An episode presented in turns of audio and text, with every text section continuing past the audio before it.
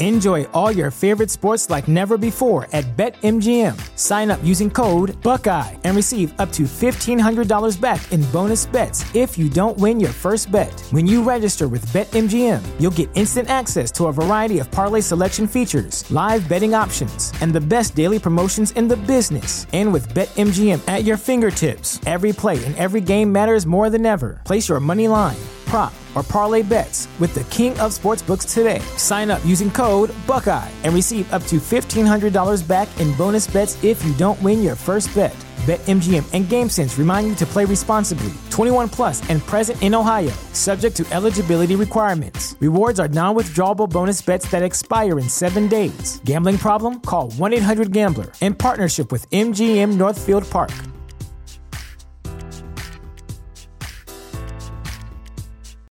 You know how to book flights and hotels. All you're missing is a tool to plan the travel experiences you'll have once you arrive. That's why you need Viator. Book guided tours, activities, excursions, and more in one place to make your trip truly unforgettable. Viator has over 300,000 travel experiences to choose from. Everything from simple tours to extreme adventures and all the niche, interesting stuff in between. So you can plan something that everyone you're traveling with will enjoy. Real traveler reviews give the inside scoop from people who've already been on the experiences you're considering. So you can plan with confidence. Free cancellation helps you plan for the unexpected, and 24 7 customer support means you can travel worry free. Download the Viator app now and use code Viator10 for 10% off your first booking in the app. Find travel experiences for you. Do more with Viator.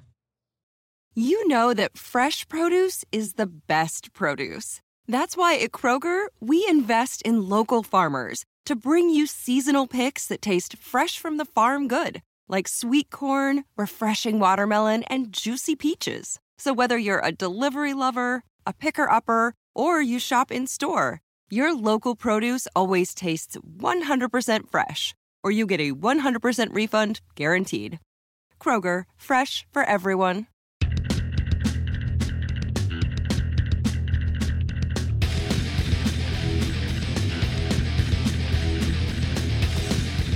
Hey, everybody, and welcome to In the Clinch, MMA podcast on the Fight Game Media Network. I'm Paul Fontaine. Alongside me, as always, uh, is Ryan Frederick. And Ryan, I want to say this might be our first like regular show of the year, or have we done one other one where we like have a show to review and another one to preview? We we had that one, you know, a couple about a month ago after the Calvin Kattar Giga show going into Okay, pay-per-view. right, So- leading into the pay per view. Yeah. Okay, all right. So it just feels like we haven't had a regular show in a while, but Well- this will be the uh, the format going forward. I guess. Well, we gotta we gotta get used. We'll get we'll get back to used to with all these. You know, we got only have forty Yeah. more UFC events over the next eleven months to deal with. Yeah, yeah, and it's uh, you know, I mean, there's gonna be a lot of shows like the one we just watched, and you know, we always talk about, you know, sometimes these shows don't look great on paper, and then, you know, when we actually watch them, they tend to be pretty good. This one, I don't know. I want to say it was kind of like what we expected it to be on paper. I mean, we had one really good fight on the undercard, but there, you know, the rest of it was kind of just there. I mean, you know, main event was fine. It wasn't bad or anything, but it wasn't like a even close to like a you know fight of the year contender or anything. I will say I will say this was the third best UFC show of the year. Was it the third show of the year? Yes, yes. I don't even know. I lost count. Okay. Yeah. No, it was, uh, yeah, I guess, yeah, you're right. Cause we didn't have any shows the first two weeks. And then we had last week, we didn't have a show. So, uh, yeah, the third best show of the year. That's a good way to put it. Um, lot of, lot of fights. I mean, uh, you know, again, I I will say, you know, I we we both started doing ratings on our show, and like a couple of these fights, I actually had rated like pretty low, um, you know, it, you know, and not necessarily, uh, you know, because of anything that the guys did or anything. Just you know, it was just it wasn't like my world on fire. I don't know. Um, had my grandson watching with me for a while, which was kind of cool. Um, he came over. It was my birthday this week, and uh, you know he was over a couple times, and uh, that that was kind of cool. Um, uh, speaking of which, um, this coming week um, is my anniversary, um, but that's not what I want to talk about. We are going to be doing another special show for the Patreon on um, after the UFC pay per view, uh, if we can uh, get connected. Um, I know you're going to be there live, right, in Houston. Yes. yeah, so we're gonna try to connect. Um, now I'm also gonna be. I'm not going to be home. Uh, I we are uh, we're going away for our anniversary, but we're just staying in town. We just rented a hotel room, and um, we're going to be like downtown. You know, nice nice room by the river and stuff. But you know, my wife goes to bed early, so I'll be up late, and uh, I'll try to watch the main card at least. I probably won't be able to watch the prelims, but I'll watch the main card, and then we're going to do a show. Um, and uh, and then we'll you know and then we'll review uh, you know do our regular little mini review next week, but uh, we'll do a full review and we should have a guest. Um, I talked to Garrett and and I think Garrett's going to come on with us as well. So if for some reason I don't get to watch the show, um, then it'll just be you and Garrett. Well, you'll be Um, you'll be involved. Or if well, hopefully if I can if I can get out of the room and get connected. That's the thing, right? Um, but yeah, I mean I'll I'll figure out a way. Um, yeah, but either way, like we'll do a show and it'll be up on Sunday morning. So uh, you know you guys can all look forward to that. If you're not already signed up for the Patreon, go ahead and do so. It's five bucks, and we got a lot of great stuff on there. Uh, weekly shows, uh, and then all the all the shows in the free feed have a at least one special monthly show. So we'll be doing that. But uh, we, yeah, before we get to Houston, we've got to go over this show from the Apex. And uh, yeah, main event was a middleweight fight. Two, uh, you know, kind of guys hovering around the top five, just outside the top five. Sean Strickland and Jack Hermansson. Um, I, you know, this fight was there. Um, Sean Strickland, uh, you know, he just basically did enough to win. Hermansson was, it's funny because Hermansson was like frantic almost the whole fight. Like he was just, he was pushing the pace, but he just wasn't landing anything. And Strickland was just incredible defense and landing his jab at will. A couple of rounds were close, but one judge had it 48 47 for Hermansson, which is one of the worst cards I've ever seen um i i no i even hermansson didn't believe it like you know um first round i think a lot of people gave it to hermansson but that's the only one. Like no media members scored it for hermansson. I don't even think any media members gave him two rounds. And somehow uh, a judge gave him three. So i mean maybe that's the first thing we got to talk about like what the hell happened there? Okay, so excuse me, real quick. Uh, I've watched the fight twice. I watched it while doing my coverage, and then I, I watched it back again last night. Yeah, last night, last night. So uh, the first when I was watching it for the second time, when I watched the first time, I had it 49-46 Strickland. I gave him, I gave him, uh, you know, rounds two through five. Second time I watched it, I still had a 49-46 Strickland, giving him rounds two through five. But when you actually watch the first, second, and third, they're pretty close. I mean, they're not. Eh, you know, Okay. they're they're not like huge. The second, third are not huge Strickland rounds, in my opinion. It's you know he he's primarily landing the jab. Herman Hermansson did a lot to a lot of work to the legs and the body, which I think it got overlooked. Got Yes. overlooked. Got overlooked. Got a, so, uh, but uh, Strickland definitely won the fourth and fifth. If you look at the strike counts, strike counts were pretty even through the first three. Not that you know, but uh, but watching it and kind of focusing on some some other stuff that you might miss. I I thought you know second, first, second, third were pretty pretty close to the point where where you know 48, 47. Right afterwards, I thought it was a horrible scorecard. So on a second viewing, don't think it's that bad. It's definitely not as bad as some other scorecards as we've seen. I don't. I don't think it's the right scorecard, but I don't think it's you know just Yeah. like you know. I, I I still think it's it's it's a wrong scorecard. I still think Strickland very clearly won the fight, but it's not as bad as it was like in real time. But yeah, Strickland mm-hmm. definitely the jab and the combinations late you know, I, and, and again on the second round, I think I think what actually sealed the second round for Strickland was him dropping Hermansson right there at the end because that one Yeah. was that one was pretty even. And I know two of the judges gave gave uh, the uh, third to Hermansson. One of the one of the judges who had 49, Really? 49 46 actually gave gave Strickland the first.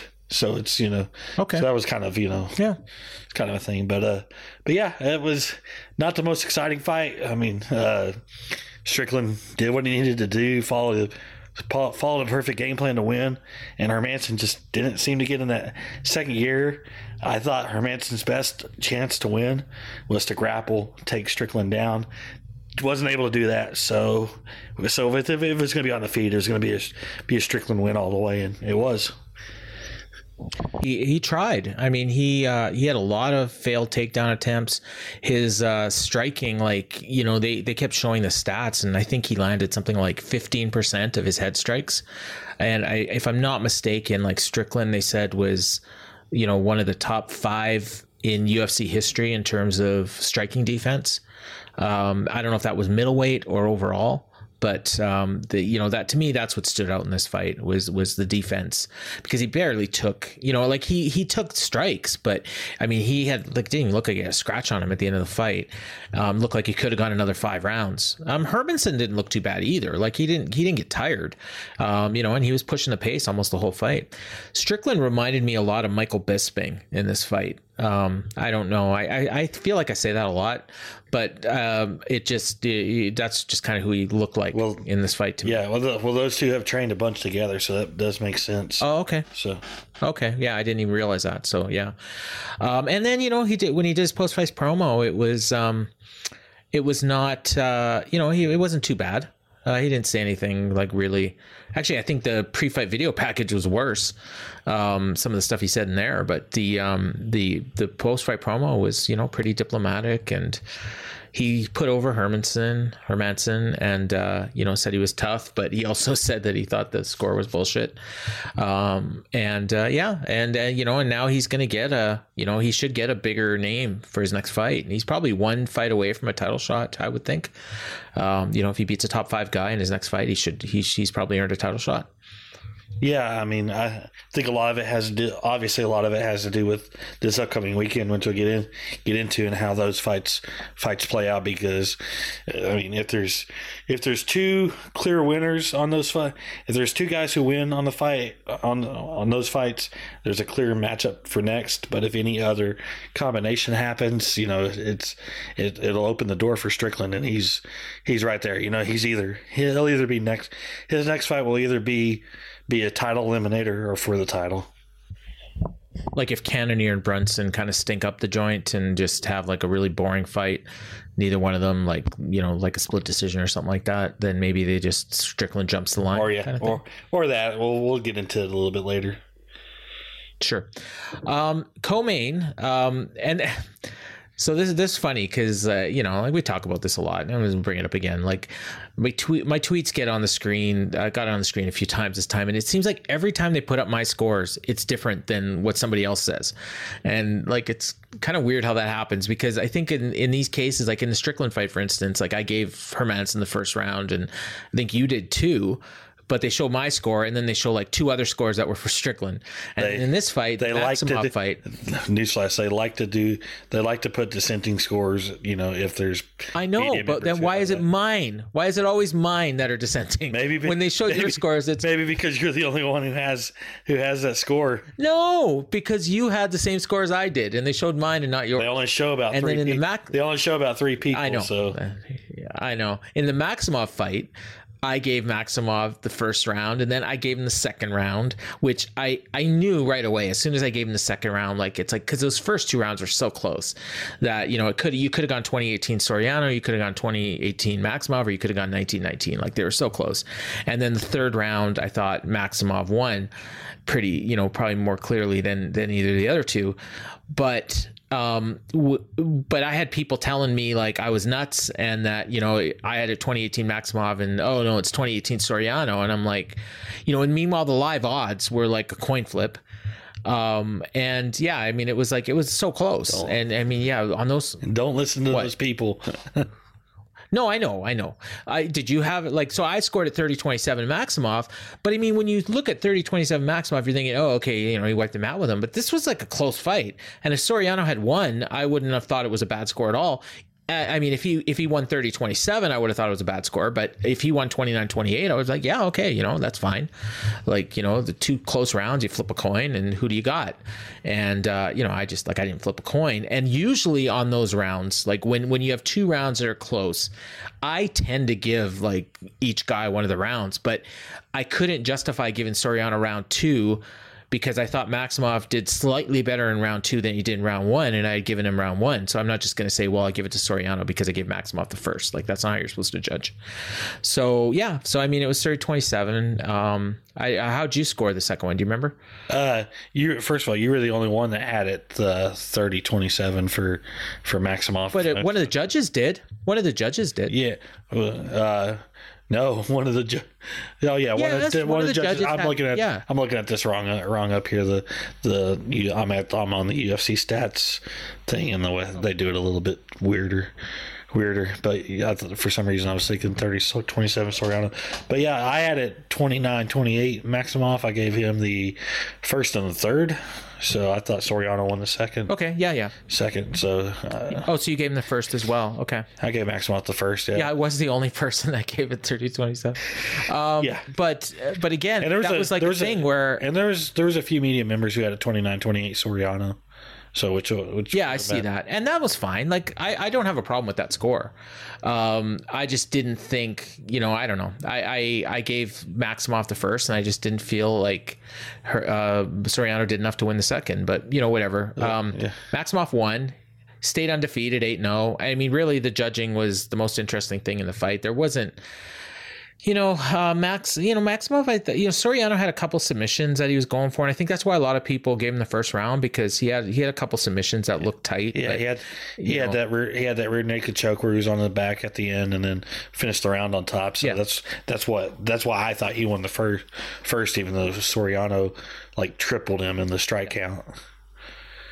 Yeah, yeah, and he was, but he was controlling. Like, so he had way more control time. Maximov, uh, Soriano was was doing more damage on the feet and with the strikes uh, until the third. Like, I thought the third was pretty clearly Maximov. Oh yeah, third And was so that was Maximov, yeah.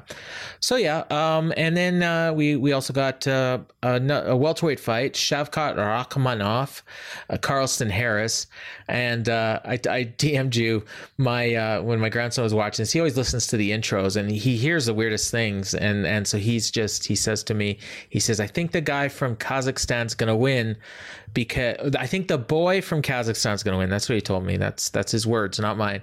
Uh, because he has zero defeats, and sure enough, he stayed undefeated. Um, he uh, he got a win over Carlston Harris. This is like a great performance for him. Um, it, it, you know it was fairly even until he you know until he hit the hit the you know kind of the finishing blow. Uh hit a spinning spinning hook kick and then finished him off with uh, punches on the ground. Uh i you know thought this was a real good showing and he's a guy to he's a guy to watch out for. Um you know he's had uh three big wins in a row now alex oliveira and michel prazeres tractor right? That's Yeah, yeah, this is, uh yeah. Yeah. Who who lost to him while completely roided up out of his mind. yeah. He's was on like five different that's steroids, five different steroids. Still couldn't beat Rakhmonov. So not only is he undefeated, but he has won every single one of his fights by finish, including his three UFC fights. So yeah, this is a guy that probably should be ranked now. I don't know if he will be, but Nah, he should he's be. not, but welterweight, but welterweight's pretty stacked. But he's he's he's right on the cusp, and and yeah, he's really talented and really dangerous. And you know, he's not somebody you want to be standing across the octagon from uh, right now. He's got so many different tools, tools to beat you. That judo takedown that he had whenever while Harris was in the middle of just stomping the crap out of his foot was really impressive. And then you know, spinning wheel kick and and how he was able to to when on the finishing sequence, you know, he started he started landing, and Harris was doing a good good job of covering up, but being able to get those right hands through through the middle of the guard of the guard right to where and he put them out oh. with that second one, second one that was just that was a great finish. And Rakhmonov, yay, he was one of your draft picks when we were doing our doing our global MMA team teams. You know, you- Oh. you- if you don't you don't even remember that, do you? No, no, Yeah, that's awesome. But you were So I- talking I- about how I, I, he's got a lot of potential, and yes, he does. And and you know, he's a guy. He's a. I felt like there was a couple of guys who who were like in that position of like being young in their UFC careers that really made made themselves kind of stand out on this show, and he was definitely one of them. So he won. Uh, he won one of the 50ks, and uh, wow, they only gave away two on this show. Um, that tells you it was a bad card. Um, sorry, I said it. Uh, Was but it, yeah, it wasn't uh, that bad. Wasn't that bad. Well, I mean, by UFC standards, we'll say it was a bad card. By recent UFC, By UFC sta- by recent UFC Yeah. standards, yes, yes. NFL Sunday Ticket is now on YouTube and YouTube TV, which means that it just got easier to be an NFL fan, even if you live far away. Like maybe you like the Bears, but you're hibernating in Panthers territory. But with NFL Sunday Ticket, your out of market team is never more than a short distance away, specifically the distance from you to your remote control. NFL Sunday Ticket, now on YouTube and YouTube TV. Go to youtube.com slash presale to get $50 off. Terms and embargoes apply. Offer ends 919. No refund. Subscription auto renews. What's up? It's Kaley Cuoco. When it comes to travel, we all have a happy place. I just went to my happy place. I just went to Maui, and it was truly amazing. Priceline has always been about getting you to your happy place for a happy price with deals you really can't find anywhere else. Like up to 60% off select hotels in Costa Rica or five star hotels for two star prices in Cabo. Go to your happy place for a happy price. Go to your happy price, Priceline. I mean, they only gave away two performance bonuses. I mean, you know, what does that tell you? Perfor- Well, Uh, and there was- well, they technically gave out all four of them. Yeah, Did they? yeah. They got a fight of the night and two performance of the nights. Uh, I'm seeing only two performance bonuses. What was the fight of the night? Uh, Julian Erosa and Steven Peterson. Oh, okay, that's not listed on uh, on what I'm looking Oh, at here. because So okay, because so, Julian Erosa got both bonuses for it. Uh, okay, all right. Well, I don't even see Julian Erosa at all, but they did mention in on the broadcast that he was probably going to get hundred thousand dollars because that fight was great. Yeah, we'll get into that. Um, yeah. we'll, we'll get into that. Yeah, uh, a fight that wasn't great um, was Brendan Allen and Sam Alvey. Um, Alvey has now gone eight straight fights without a win. Um, he he should be done. He probably won't be because this was a short notice fight, and he was the biggest underdog underdog on the card. Uh, when we were previewing the show last week, he was supposed to be fighting Ian Heinisch. no, he's supposed to fight um, Phil Hawes. Oh yeah, Phil Hawes. So then, oh, right, yeah, he was replacing Ian Heinisch, and then So- Phil Hawes could make it. So they called up Brendan Allen, uh, and Allen's normally a middleweight, isn't he? Yeah, yeah. They both are. Yeah. Yeah. Although Alvey fights at middleweight sometimes too. Yeah. Um, and yeah, so Allen coming off that loss to Chris Curtis, a couple, uh, well, just just over two, just under two months ago, and uh, comes back and and gets the win here. And uh, he said, you know, I I want to get right back on the horse, and they called me up. I'll take the fight. Uh, first round was a typical Sam Alvey round. No, nothing happened. Uh, you know, no, nobody wanted to engage. And then in the second round, Brendan Al finally hit him got him down and then put on a rear naked choke and alvey has zero uh, submission defense and tapped right away and that was that Yeah, I mean, your typical Sam Alvey fight, except that he got finished, so we didn't have to see him, you know, Yeah. openly complain about about losing a decision that he clearly lost. Which, I mean, I I like Sam Alvey. I don't hate him. Like so, like somebody somebody asked me on Twitter, "Well, do you hate Sam Alvey?" I don't hate him. I actually actually like him, and and you know, he was he was kind of like a favorite of not really necessarily like a, a favorite favorite, but a guy I enjoyed watching for a long time. Then all of a sudden, just something something happened, and I Yeah. and he finally admitted it on social media after this fight that you know he just needs to change the way he fights. But uh, his thing has been over the last several years of just walking back to the cage and fighting off the ba- off of his back Yeah. foot the entire time, and he just he used to be aggressive and he lost that aggression. I don't know what I don't know what happened happened, but he just whatever he had, he lost it, lost it along the way, and and it's just he just hasn't got it back, and which kind of sucks because you you hate kind of seeing a guy like him going through like this eight fights without a win, and win, but a lot of it is you know a lot of it's on his his own fault because he's just his style of just fighting off the fence and constantly backing up, backing up. It, it's it's not a winning it's not a winning strategy. You're gonna get he got kicked a lot because he was constantly backing up, and then just you know you're allowing you're allowing your opponent to pressure you, and you're allowing like a, a strong wrestler like Brendan Allen to you know get you near the fence to take you down. And, you know, this is just a bad strategy from Sam Alvey.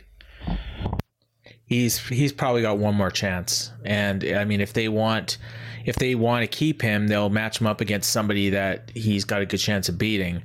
And if they don't, then you know, then then we're probably going to see the to him. But he should get one more fight because he took this one on short notice. Um, and then uh, the unofficial uh, TUF finale, uh, middleweights. We had Bryan Battle, uh, you know, defending his crown, and he actually brought it with him, which was kind of funny, um, against Tresean Gore, who was supposed to face him in the TUF final, but he had an injury and pulled out, and so now they're making this fight, you know, six months later or whatever it is, and uh, you know they had a close fight. Um, I actually scored it for Gore. Luckily, my score didn't make it because I was watching on a delay at this point, and uh, I would have been the only person that scored it for Gore. Um, I, you know, I don't know. I just I thought like the first two rounds were close, and and then Battle won the third, and you know whatever. Um, but uh, yeah, it was um, you know not not much to say. It was you know just you know it was there. Uh, Gore, you know, just kind of couldn't really you know, kind of like Sam Alvey, like he just kind of couldn't really do anything, and Battle just kind of did enough to win, I guess. Uh, I mean, uh, first thing I'm going to say to you is if you thought uh, Gore won that first round, I urge you to rewatch it. yeah, I probably do need to. I was probably distracted or something, to be honest with yeah, you. Cause, Like, yeah, because Battle did outland him like 50 to 15 was the strike. Oh, really? Yeah. Okay. Yeah. I mean, it, it it's very probably just a thing where I yeah, so but uh, it it felt like felt like Gore just. Uh, I mean, if there was a second gear to get into, he didn't get into it except Yeah. for a little bit in that second round. I don't know if it's just injury, nerves, you know, what it was, but he was definitely he definitely did not look, you know, as good here as he did on Ultimate Fighter and it, and did in his regional stuff outside of outside of the second round. But uh, Battle was very accurate with like a lot of his striking, and Yeah. so was Gore. Gore, I mean, you know, they, I mean, Gore landed sixty percent of his strikes, and Battle landed fifty eight percent of his strikes. But the thing was, Battle also landed twice as many and threw twice as many. So it was just it was basic activity and just battle staying busy and battle had control time you know in the, in the third was the difference in that in that you know gore had the Yeah. takedowns but uh yeah i just i mean i wasn't super overwhelmed by this fight i didn't think either guy looked like they've got enough to be threats at the moment, you know, but they both have plenty of potential potential. But uh yeah, at least it answered the question of you you know who the real ultimate fighter at the from this past year was at middleweight and you know it, it was it's okay it was okay it was about what to expect for for guys who have just so little experience like like the kind of felt like a contender series fight on a on a UFC show That's the key, and and I think I actually said it um, when we reviewed the TUF finale show last August. Um, you know, we had this fight, Bryan Battle and Gilbert Urbina, and we had Ricky Turcios and Brady Hiestand, which was which was a fun fight, but not a ton of skill. And I said, you know, like these guys are not ready for UFC yet, like none of those four.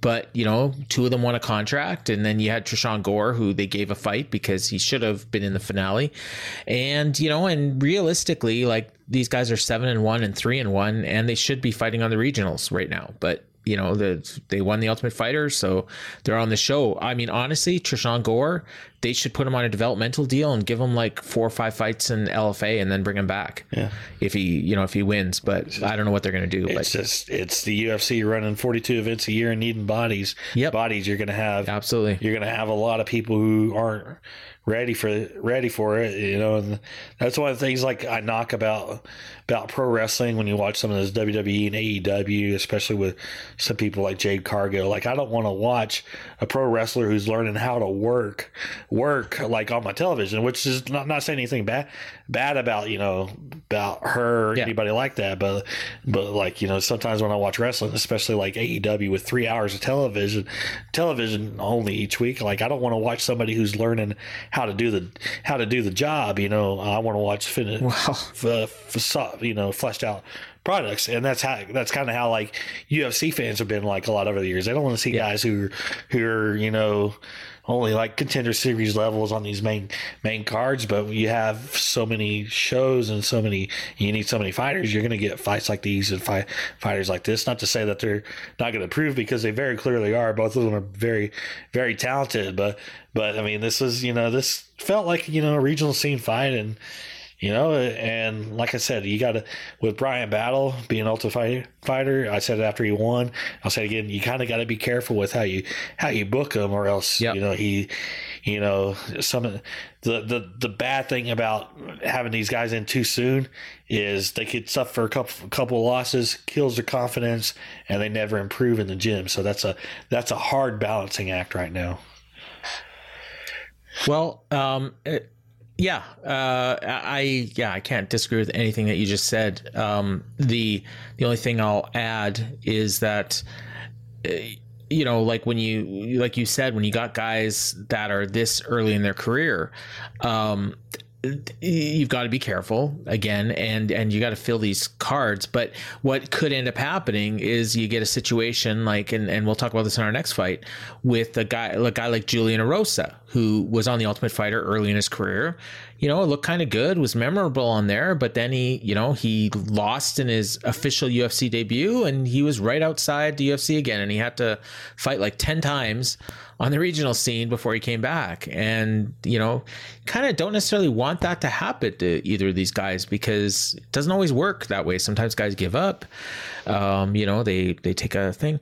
Oh yeah, the other thing I wanted to mention was because we had such a loaded card here and you know, and we had a lot of fights to get through, they didn't really get time to tell the story of Tresean Gore, and that's kind of when I was watching The Ultimate Fighter, like I was really into him because of the story they told. And uh, unfortunately, like we didn't get to hear that. Now, you know, now that he lost in his official debut, we might not even get to hear it. So, so many people that watch the show won't even see what I saw when I watched The Ultimate Fighter. So it's too bad. Um, but yeah, we had uh, the to kick off the main card. Uh, really, uh, fight of the year uh, contender. Uh, I don't think it'll win, but um, it was really freaking good fight. Uh, Juicy J and Steven Peterson at featherweight. Uh, tell the people about this fight, Ryan. it was absolutely nuts once the sec- second round started. You ki- you kind of see it coming a little bit in the first. The first was uh, tame compared to the second and third. I'll put it to put you that way. But it was just basically kind of like Rock'em Sock'em robot robots. You know, I don't think it was as good as as the Calvin Kattar Giga Chikadze fight or the or the Brandon Moreno Deiveson Figueiredo fight this year. This year, so I'd, I'd probably have it third best. But but I mean, but it is just absolutely incredible. Just the guys were just beating the crap out of each other, and both of yeah, both of them were super tough. Uh, Peterson's face looked like a like a mess. Erosa was landing some good good shots. Uh, I mean, it's a fight worth going out of your way to see. There was especially there was a sequence in the second round round where Peterson was landing a bunch of big punches against the fence, and Erosa looked like he was about to about to go out. Then all of a sudden, Erosa landed a spinning back fist, and Peterson fell to the mat for a split second. It was just that was just kind of like just a crazy exchange, and yeah, this fight was wild. I mean it could have gone either way. I had it for Peterson. I'm not going to argue any, anything. You know, Erosa. I mm-hmm. mean, Erosa. This is his third UFC stint, and he's four and one, four and one now after after having been cut from the roster twice. Twice, and you know he's making taking every advantage of it now, and you know he's you know like like we said said with those guys, he's he's finally like probably a fleshed out product after having you know, and he was lucky to get to you know being a guy who you know he got a second chance, but uh, which which some people do, some people don't. But he was Third lucky to get a third chance. I mean, luckily for him, Yeah. he had the advantage of of living and training in Las Vegas, and and during a pandemic when they need a guy on you know three days notice, you know they're the first place they're looking at are guys who are in gyms in Las Las Vegas. So you know they were familiar with him, so they brought him back, and boy, he's taking advantage of it. Winning four or five. And uh, yeah, he's just looks good, and and this was a hell of a fight. If you didn't watch it, please watch it. Not only won four or five, but I mean, the guys he's beaten are not pushovers. Like Sean Woodson, Nate Landwehr, uh, Charles Jourdain finished all of those guys.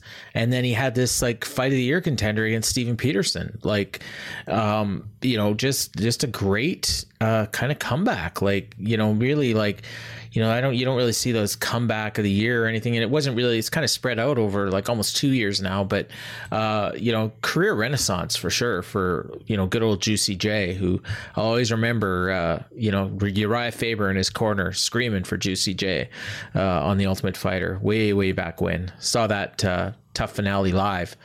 Uh, you know when uh, he kind of saved the show uh, you know, a show that was kind of looking really bad. And then he had a, you know, a pretty good fight with uh, Marcin Wrzosek. Uh, you know, he won by split decision. So, uh, do, do, do, do. So that, yeah, that was the main card. And then we had a loaded up prelims, uh, seven fights, um, including, uh, you know, if you were paying attention last week, I told people throw some money on the sexy Mexi, who was a big underdog and, you know, got a big upset win against Miles Johns. But uh, take us through these prelims. Okay, the, uh, show kicked off with Malcolm Gordon and Dennis Bondar in a flyweight fight, and it kicked off in rather unfortunate fashion. Fashion Bondar is a guy who signed in late 2020, but he had like four fights fall through fall through last year, and it was finally making his debut. And it, they were just getting go going. Uh, uh, Bondar got a takedown. Gordon went for an armbar, and Bondar escaped, and they scrambled up. And Gordon was going for another takedown, and Bondar planted with his left arm, left arm during the attempt. And I don't know if it was a broken arm or a dislocated elbow, but either way, either way, I mean, Bondar hurt himself trying to post up on the takedown, to, screamed out in pain, started tapping, and the fight was over in a minute 22. Never really got going. It was just an unfortunate, unfortunate end into it, but uh, would have liked to see more out of these both guys. But hey, Gordon got the win, so he gets to.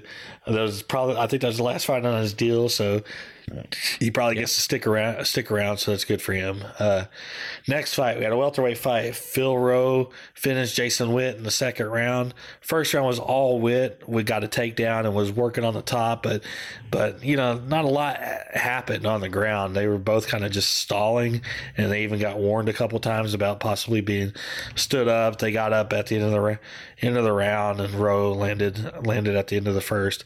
Then all of a sudden, the second, Witt was trying to take Rowe down. Rowe was defending, and then Rowe landed some punches, and then landed a big combination, ending with the right hand that put Witt down, and it was all over from there. From there, so impressive win for Rowe. Uh, this fight, next fight, light heavyweight fight, Jailton Almeida and Danilo Marques. Jailton Almeida, he is a guy to watch out for. And this his debut mm-hmm. here was just oh my god, it was absolutely absolutely incredible. He got Marques down right away with a big slam takedown and just relentless, brutal ground and pound from the top. I mean, it was just God, it was it was a beating, beating. And uh, I mean, Almeida's now fifteen and two. He's got I think like nine or ten straight wins and finishes a lot of guys and and uh, you know light heavyweight you know is always a division that that needs new fresh blood and new contenders. And he looks every bit of one. Uh, he was calling for shogun Rua after the fight.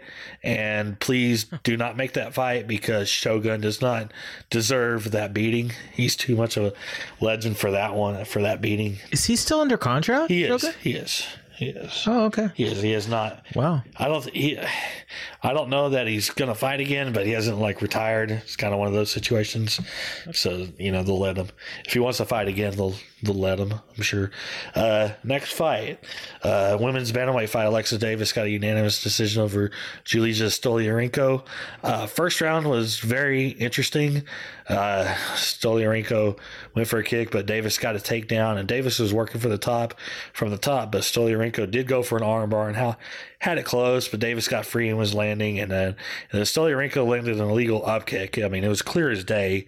Day. I don't know why she didn't get a point taken away, but but uh, they went back to action. Davis into the end of the first on top.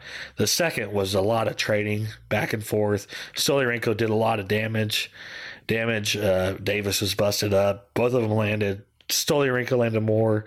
So, so I mean, it was a close round.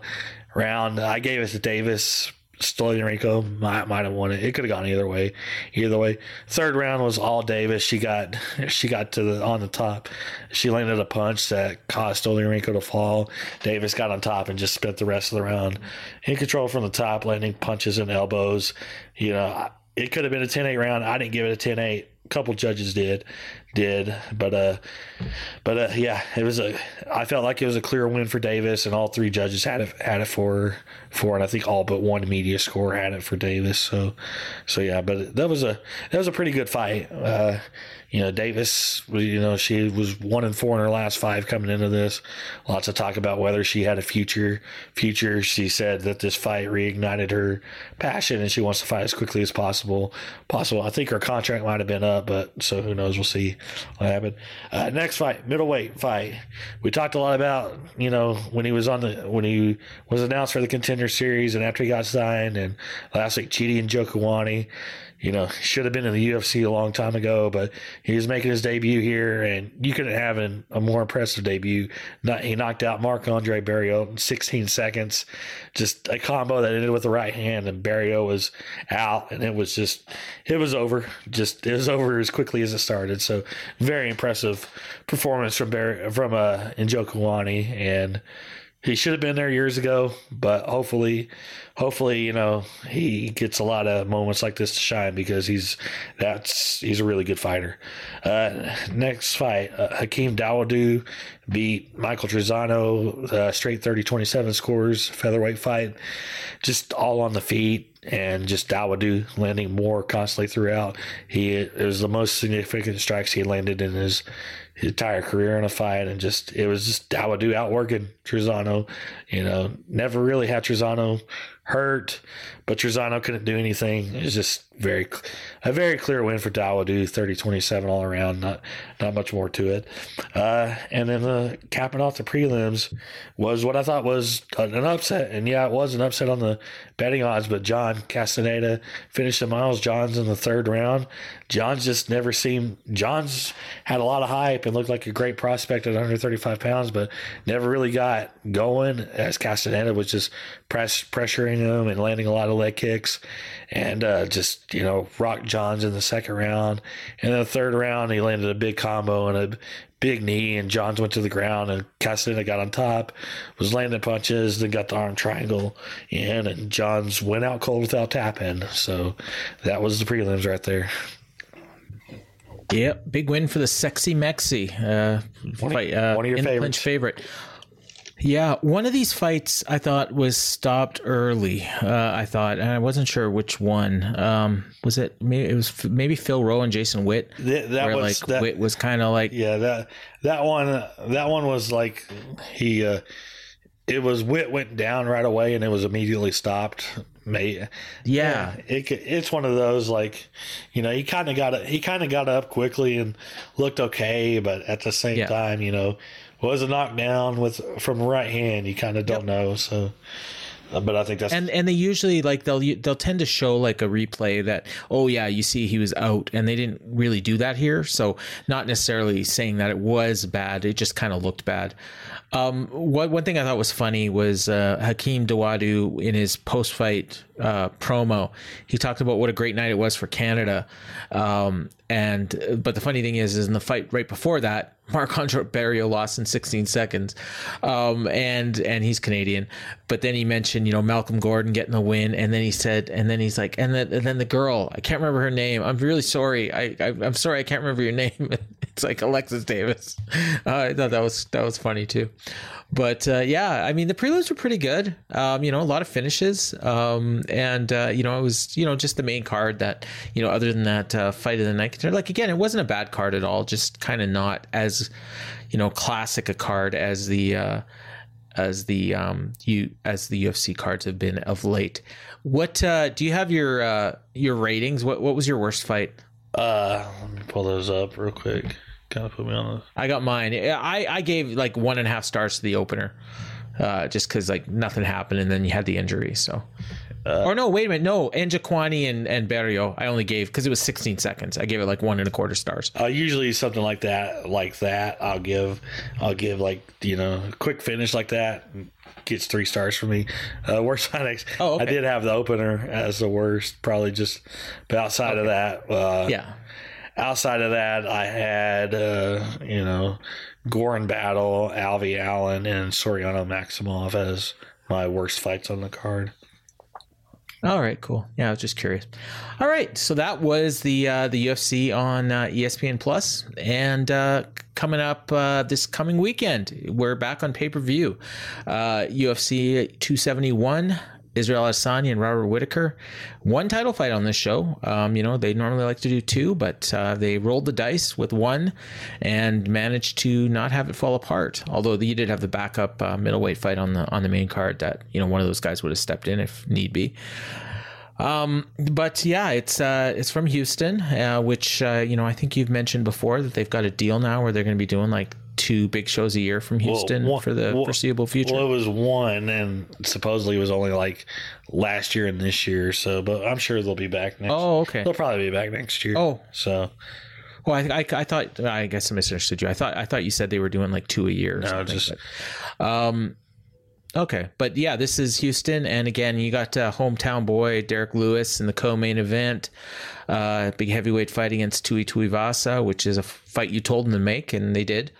Um, and yeah, this is uh, you know, it should be a fun card. Not uh, you know, I mean, not not huge huge names on the card, but a big big big big title fight. Uh, you know, I, I don't think we're going out on a limb here on saying, you know, possible fight of the year contender in the main event uh, between Israel Adesanya and Robert Whitaker. Um, first, you know, this is their third fight, right? second. Second, okay. Yeah, shows. This is why you, they pay you the big bucks. Um, but uh, yeah, uh, yeah. There's yeah, there's a rematch of uh, you know their first fight. Was it? Uh, what happened in the first fight? Remind me. Ade- Adesanya just outclassed Whitaker and fin- knocked him out in the second round. Right. Yeah. It uh, UFC 243. Yeah. Um, and and yeah, but then Whitaker, you know, he's uh, earned this title shot by you know winning three straight all via decision, but dominant decisions over Darren Till, Jared Cannonier, and Kelvin Gastelum uh, to set up this rematch that I think originally they were hoping was going to be you know in Australia or New Zealand, but you know COVID still won't go away, so it's going to be in Houston. Yeah, and uh, I'm not sure how much different it's going to be than the first fight was. I mean, Whitaker, he's he's definitely shown you know some solid improvements in those last three wins, and especially with his his wrestling in his last. Uh, fight against Kelvin Gastelum, who's a strong wrestler, and we saw Adesanya's weakness against Jan Blachowicz was was the takedowns, but also Jan Blachowicz was very, very much larger than Adesanya was, whereas Adesanya is probably the bigger of the two between between him and Whitaker. So I don't think Whitaker will have the same kind of success, and I don't know that. I- don't know that it'll go any different on the feet. Adesanya just absolutely outclassed him the first time, and as great as Whitaker is, uh, he can't match the striking that Adesanya can't has. So if if Israel comes into this, you know, crisp on everything, I mean, I don't see it ending any differently than the first fight did. Yeah. Yeah, I I, I kind of tend to agree. I I don't want to sell you know, Whitaker short. I mean, I know a lot of people are really high on him, but I just look at this fight and you know, I have a hard time. I haven't looked at the odds, but I have a hard time, you know, picking against Adesanya. I, Uh, I love and I love Whitaker. I think he, I think Yeah. When you look at all the UFC champions, like the list of everybody in every division, he might be the most underrated UFC champion of all time.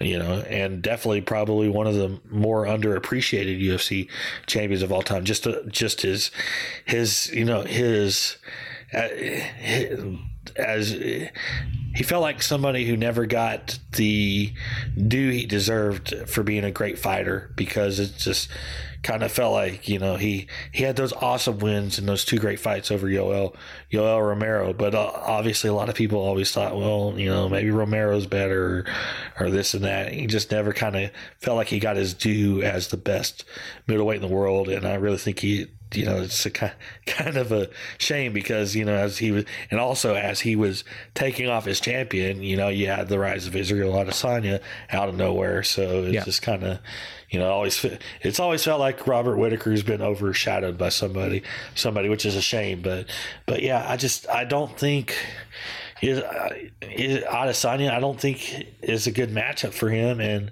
Whitaker in the past, even at 170, I mean, his biggest loss at 170 was to Stephen Thompson, who knocked him out. And it's a very similar kind of, you know, style almost. He just seems to have trouble with these lanky strikers who can kind of land out of nowhere.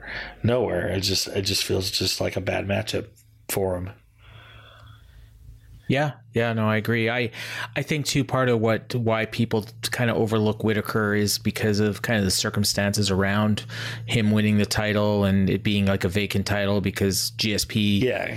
won the title from Bisping and then vacated it, so he wasn't like the real champion in a lot of people's eyes. Yeah, he never got he never got the GSP fight. He never got the Bisping fight. You know that he he should have had both of those. So that's that's that's a lot why you know because he was technically an interim champion who became who became the top guy you know under circumstance and then and then you know he never really he also never really got a title title defense you know No. you know he No. because Romero missing weight missing weight and uh, you know and, and you know Whitaker was in situations where he could have lost the title to you know against guys who never so I mean he never Yeah. he, I mean Whitaker he he never actually had a title defense which is just because of Yoel Romero's crazy craziness so but I mean but I still don't think he ever got his his due as being you know one of the No. best middleweights in the world and I think he finally is now Yeah, and I mean, if he if he was to get the upset, I mean, it'd be a great story. I just don't think it'll happen. I think he will do better than he did last time, um, but I just can't see him winning. and and the upset sets up the third fight you know for perfect for Yes. australia and new Oh. zealand because i think i think you know especially in australia. I think i think i read something today today about how australia is finally about to open up to the outside world again. Oh, good. so Good. again so i mean you know that's a third fight between them you know would definitely happen in a stadium in australia later on in this year. Even though even though the first fight happened in a stadium in australia the third one would happen there as well. It's only fitting but yeah. But yeah but i don't think he's going to win this. I think izzy's going to keep the belt Yeah, I think we're getting. Uh, I think we're getting close to normal.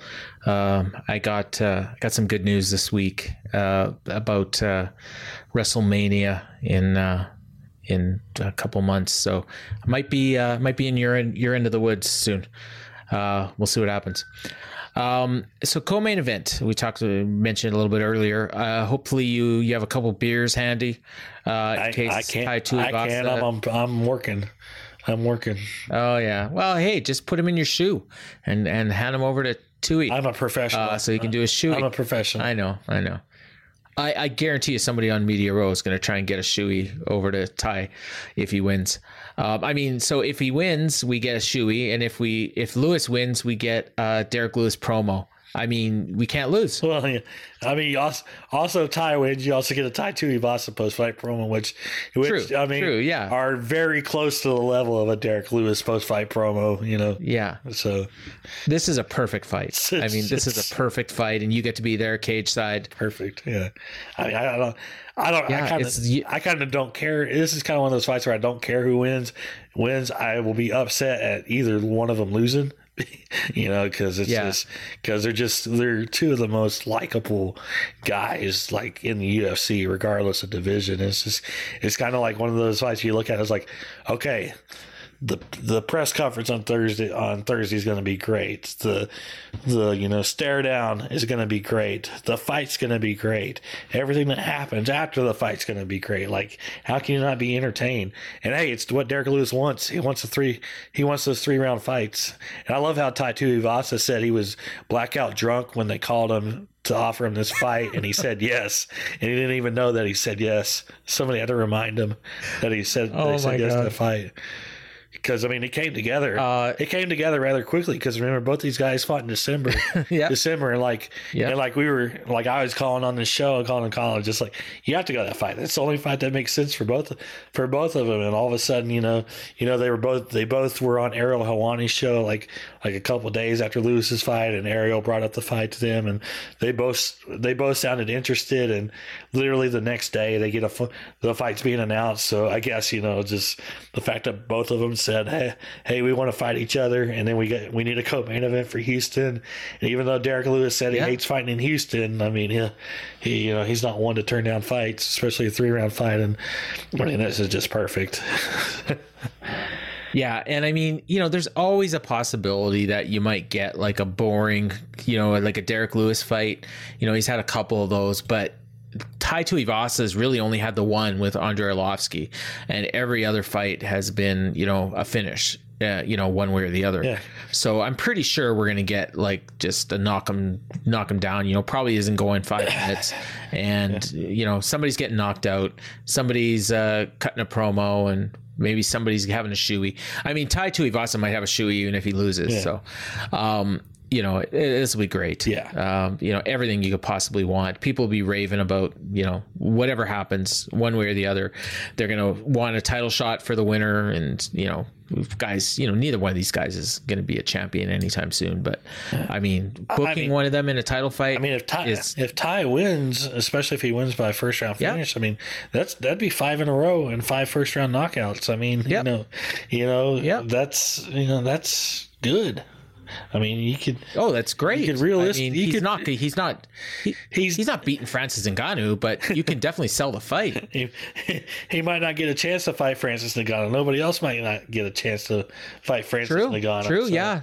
So, but I mean, him against him against anybody else, you know, outside of Ciryl Gane, because just G- Gane plays it safe. Like everybody else, I mean, he could he could knock out anybody, anybody in that division. Same with Derrick Lewis.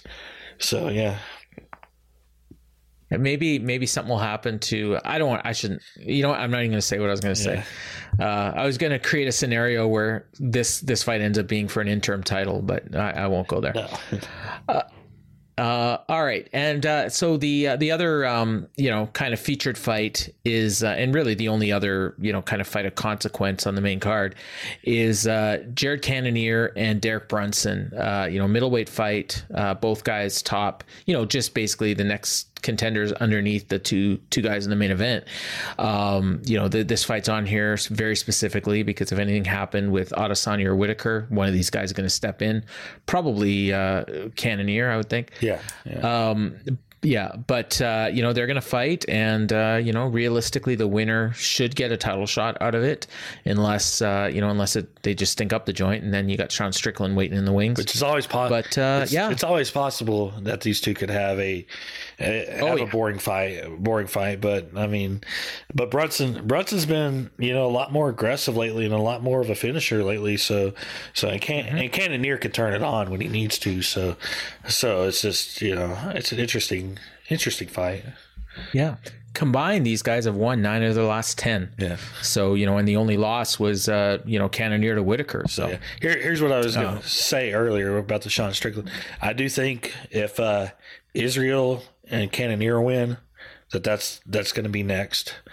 Uh, if Brunson wins this and Adesanya wins it, I could see possibly Strickland sliding in there just because just because Adesanya has that win over Brunson. Granted, it was it was right before Brunson went on the went on the streak, and then if he wins if he wins here, I think that's what like six in a row. If he wins here, he would deserve it. But but also Adesanya really embarrassed Derek Brunson badly the first time they fought. So that could be, you know, that could be possible. Now, if Whitaker wins, beats Adesanya, I think they're going straight to the trilogy. But uh, you know, but other than that, I mean, Rip Whitaker, one of his recent wins is over Cannonier, and he finished Derek Brunson again many years ago.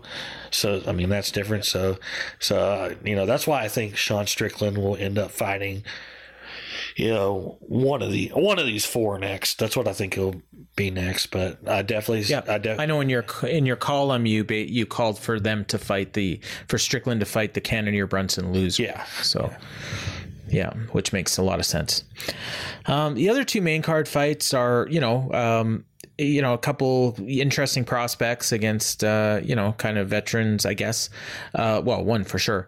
Uh, Kyler Phillips, uh, guy's got a lot of hype. Uh, bantamweight nine and two, going against Marcelo Rojo, who is you know not really a big contender, but um, you know, Phillips had a setback in his last fight. He lost the majority decision to uh, Raulian Paiva. Was there some kind of a penalty point involved in there? I can't. I'm I can't remember off the top of my head. I'd have to look back at my notes. I think so. I think that's what happened. But, um, and then you know, but Rojo, this kind of feels like a setup fight. It's- you know, Rojo's coming in. it's definitely a bounce back fight for Phillips. Yeah, because you know Rojo's lost two of his last three, and probably a guy just kind of filling out, you know, finishing out his contract, and you know, you know, probably not a guy that UFC would be terribly keen on re-signing. Um, you know, even if he wins, Yeah, it's only. I mean, Uh, but- it's only his second UFC fight too. So isn't it his third? No, thought it's his second. Yeah. Uh, oh yeah, you're right. You're right. Yeah, I, you know, I keep forgetting because I I've seen this guy for years. Yeah. Um, you know, he, has been around Fight, uh, Cass, Been around I forever. saw him fight Ca- Sexy Mexi. Yeah. my boy, Sexy Mexi and Combate. I've seen uh, more Sexy Mexi than just about anybody on the planet. Um, yeah, I'm big, big Sexy Mexi fan. Maybe Campbell McLaren. you maybe maybe watch him fight more than you. Maybe. I don't know if he's watching the UFC fights. Um, you know, he's uh he's got to build up those ratings. He's he, he watches the shows a hundred thousand times, and that that's a hundred thousand extra viewers. Yeah. Um. So yeah, Ky- yeah, Kyler Phillips. Uh, you know, uh, he should win this and and bounce back. And uh, you know, he had won four in a row coming into uh, you know that loss to Paiva. So uh, it should be good. And then Nasrat Haqparast feels like a guy that we've talked a lot about on this show. Another guy. You know, he's had that great fight with Dan Hooker uh, in his last one. Um, that you know where both of them were just like total warriors, and he's got a tough fight with against Bobby Green. Um, he's a guy that nobody ever wants to fight. Um, you know, there's there's no you can't win. You know, against Bobby Green, like you either lose or you know you you you win, but it's like a war. Yeah. Um, I don't know why anybody ever wants to fight that Yeah, guy. and and Bobby Green, he had that great fight against Rafael Fiziev, and the last time the UFC was in Houston, and got a great reaction from the local crowd. So he's going to be a huge fan favorite on this show. So very, very I- that was very that was the one very smart idea by the UFC to book him on this show because he's got a lot of popularity in Houston. Isn't there wasn't that the one where um one of the judges scored like the round that was a 10-8 green round scored it for Fiziev? I, I I'm almost positive. I remember that. Uh, it was just brutal. Yeah, maybe. I. And I think it was that one guy, that one judge who only judges in Houston. Yeah, no, I mean it was 30 27, 29 28, 29 28. So Oh, okay, okay, maybe I'm I'm remembering. But but yeah, judging in te- this is Texas, and the MMA judging in Texas is always a, a big talking point. Anytime that they're in Houston, Dallas, Yeah. Austin, San Antonio, Fort Worth, you know, you know something to pay attention to on this one. There will be some bad scorecards. We'll put it to you that way. Yeah, for sure. Um, and then uh, you know when we do a pay per view show, like we always kind of go over the prelims as well. Um, you know, in our preview, and really like there's four like really good prelim fights here. Like really like probably other than the top three fights, like these four prelims are bigger fights than the other two main card fights. Um, we got you know former champion Andrei Arlovsky still kicking around uh, in the featured prelim. Um, you know, he's won four of his last five. Like I, and and I swear to God, like Andre Arlovsky's a better fighter now than he was when he was the UFC champion. I, I'll die on that hill. Um, you know, because the, the quality of fighters was not close to what it is now when he was a champion, and he's just a more well-rounded fighter. Um, you know, he he's a decision fighter now. Like it's funny because he had gone like years without ever going to a decision, and now like every fight goes to a decision. Um, and uh, yeah, other than the you know the finish by Aspinall and Rozenstruik, every fight that he's had uh, since what like 2017 like has has gone to a decision. He's, so al- he's also Um, he's also un- you know I, I, he's also undefeated since his first AEW television appearance. oh, you're right. Gra- yeah, granted, that's right. Granted, that's only about that. one fight. Yeah, he's still- won. But granted, that's only one fight, but still. Hey, he's won. He's won two in a row in four of his last five, Yeah. and you know, and you know, he's beat Tanner Boser. He beat Chase Sherman. Well, Chase Sherman sucks, but um, and he's going against the guy that I always think looks like Jon Moxley, even though he doesn't. Even though I say he does, Jared Vanderaa. Um, you know, hopefully Definitely Jared doesn't Vanderaa look like Jon. Moxley right now. his last fight. Definitely doesn't look like Mox right now. No, Now that Mox, you know, is no, no. But there was the one fight. I think it was his debut where he just kind of looked like him. Oh, I know because Moxley's so like trim now. he's trim, trim. Um, he's yeah, trimming, that's what you mean. He's trimming a beefcake right now. You know, he's not. Know. Yeah, a beefcake. I'm not, I'm not using those words. Uh, but yeah, it's a you know, South Park. It's a South Park term. Beefcake. Beefcake. I know. I know. Beefcake. yeah, I know. I know. With the uh, that's God. You were like ten when that when that show was on. and I've watched that South Park particular since, episode. I've watched South Park since day one. So I know. I know. So did I. So did I. Uh, I'm a cop, and you will respect my authority. all right. all right, uh, all right, Paul. Yeah. So Jared Vander. you do it better than me, though. At least. Jared Vanderaa. Thank you. Thank you. Hey, Ryan put me over. Look at that. Uh, Andre Arlovsky and Jared Vanderaa in the featured prelim. Uh, yeah, good. Yeah, it should be a good fight. Should should go the distance, I would think. And uh, Arlovsky should pick up another win here, I would think. Yeah, I agree. And then I believe this is the retirement fight for It is. Roxanne Modafferi. It is. I think she's already announced that. yeah, Yeah. she announced it already. Yeah, against Casey O'Neill, unbeaten Scott. Um, you know, women's flyweight fight. Uh, this is um, You got- you know, I mean, Modafferi's there to put her over. Yeah, you gotta respect. But- you gotta respect Ro- Roxanne doing the doing the proper thing on retirement, going out, putting over the putting over the young veteran or the young the young prospect who might be a champion one day. You know, it's pure pro wrestling right yeah, here. or or she upsets her in her in her uh, you know fight. I mean, she did that before. She beat uh, Antonina a few years ago. She beat Maycee Barber, Yeah, yeah, she But- did. I mean, I don't expect that to Casey- happen here. but Casey O'Neill's much better than those two. So, uh, and Yeah. so Yeah, we talked to yeah, Casey O'Neill is uh, you know, she's 3 and 0 in the UFC, all three wins by finish, which you don't see very often in in the women's divisions. So, yeah, this and you know, and Modafferi's much better striker than she was earlier in her career, but this will go to the ground at some point and Casey O'Neill will probably finish her when it gets there. Casey o- women's flyweight Casey O'Neill, Erin Blanchfield. If you if y'all are listening, if you see those two booked for fights, watch them. Those are those are two they're future champions. You know, even with Val, you know, because Valentina is going to eventually eventually is going to lose or retire someday maybe. Who knows? But you know these these girls are 24 and 21 so so even you know 6 years from now you know when they're when they hit their 30s they're going to be still UFC champion and contenders I'm gonna have a hard time choking back the tears when uh, Modafferi drops her gloves in the middle of the ring. I I'm not ashamed to admit that. I'm a big uh, Modafferi fan. Uh, and then we got a men's flyweight fight: uh, Alex Perez and Matt Schnell. Uh, you know, two guys. You know, Perez is ranked. Schnell isn't. real good Uh, I guess he's Ch- down. Schnell, Schnell's ranked at flyweight yeah Is he really? yeah yeah Okay. We're gonna, Oh, okay. We're gonna knock. I on, didn't realize We're that. gonna knock on wood real quick on this fight because it's only this fight's been pushed back. I think like three or four times already. So hopefully, you know, it actually Yeah. does happen. Three times, yeah, because it was supposed to happen last May and then September and then December. Yeah. So Yeah. Um, yeah, I don't know why I thought uh, I didn't realize he was ranked, but uh, well, because he fought his last fight at bantamweight. Yeah. That's what it was. So, uh, yeah. So he's the list I'm looking at. He's actually listed as a bantamweight, but uh, he's yeah. So these guys are both ranked. This is you know it's a it's a it should be a really good fight. Matt Schnell fights are always Yeah, fun. Perez Yeah. Perez hasn't fought since his title fight loss to uh, Deiveson Figueiredo back in November 2020. So he's coming off a long layoff.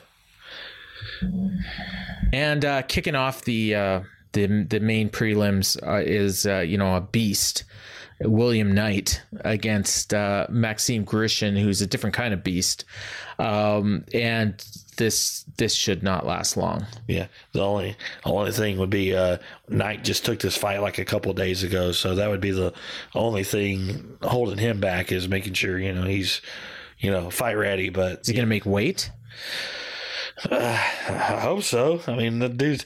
The, I mean, we've seen him before. That dude is a fucking monster for a light heavyweight. It's like, Yeah. it's like him, him, and Alonzo Menifield. It's like, how do those guys make two five? Because they they look like NFL linebackers. The, both those guys. Just Yeah. just muscular with the big shoulders and the big legs. But but yeah i mean you know i've been really impressed with william knight even though you know he you know he's he's had a setback before. But uh but yeah i mean i think you know if he comes in and he's in shape and i think he'll win this fight.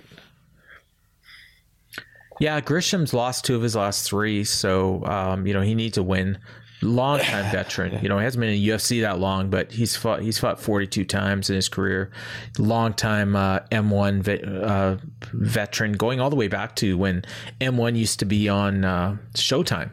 Uh, you know, kind of in the uh, the Bellator era, they they aired the odd um, M1 show, and he was uh, featured in in there at that time. yeah Um, yeah, so yeah, that'll be a good uh, light heavyweight fight to uh, kick off the the uh, main prelims and uh, just take us through these early prelims. Okay. We got five, six fights right Yeah, now. yeah, yeah. that could change. we have six fight six early prelims so we got 15 fights total on the card you know before any fight week stuff. But this last show this past week didn't have any covid issues so looks like we're kind of maybe a little past that. So so but anyway uh it uh it the final fight of the early prelims i'm going to start from end to end to start. So we have a bantamweight fight Mana martinez against ronnie lawrence. Both these guys are in their second ufc fights. Lawrence looked really good in his debut just a lot of takedowns a lot of ground and pound and and uh but yeah two lower level prospects you know should be a good fight.